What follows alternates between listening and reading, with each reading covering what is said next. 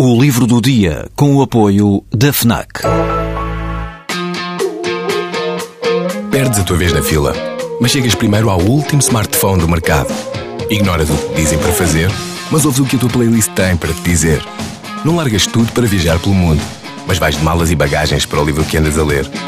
Deixas o despertador tocar mil vezes, mas se ouves o hino na televisão, saltas do sofá e sentes o arrepio. Pois é, quando desligas do mundo, ligas-te a ti. FNAC. Desliga-te.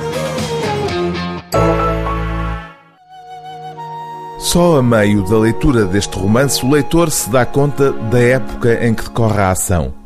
Um pouco antes, uma personagem diz já não poder aceitar subornos por se ter tornado membro do Partido Comunista.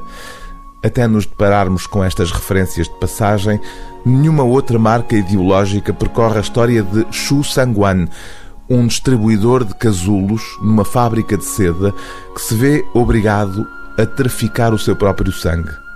A brutalidade com que nos é contada a vida deste homem ganha uma dimensão nova, política, a partir do momento em que a colocamos no contexto do maoísmo e da chamada Revolução Cultural Chinesa.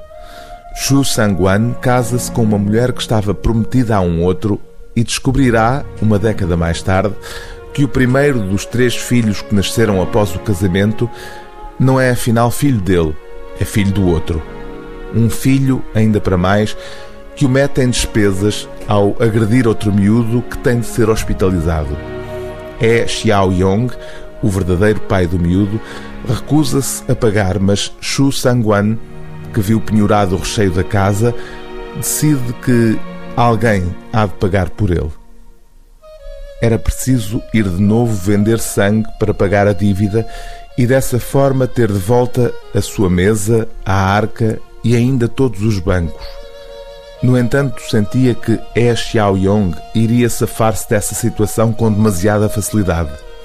Invadido por estes pensamentos, sentiu-se angustiado e com o peito apertado, decidindo então chamar os dois filhos, Erle e Sanle.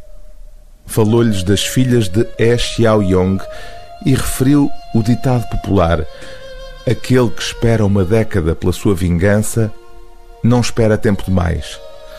Assim, pediu-lhes que, dez anos mais tarde, violassem as duas raparigas.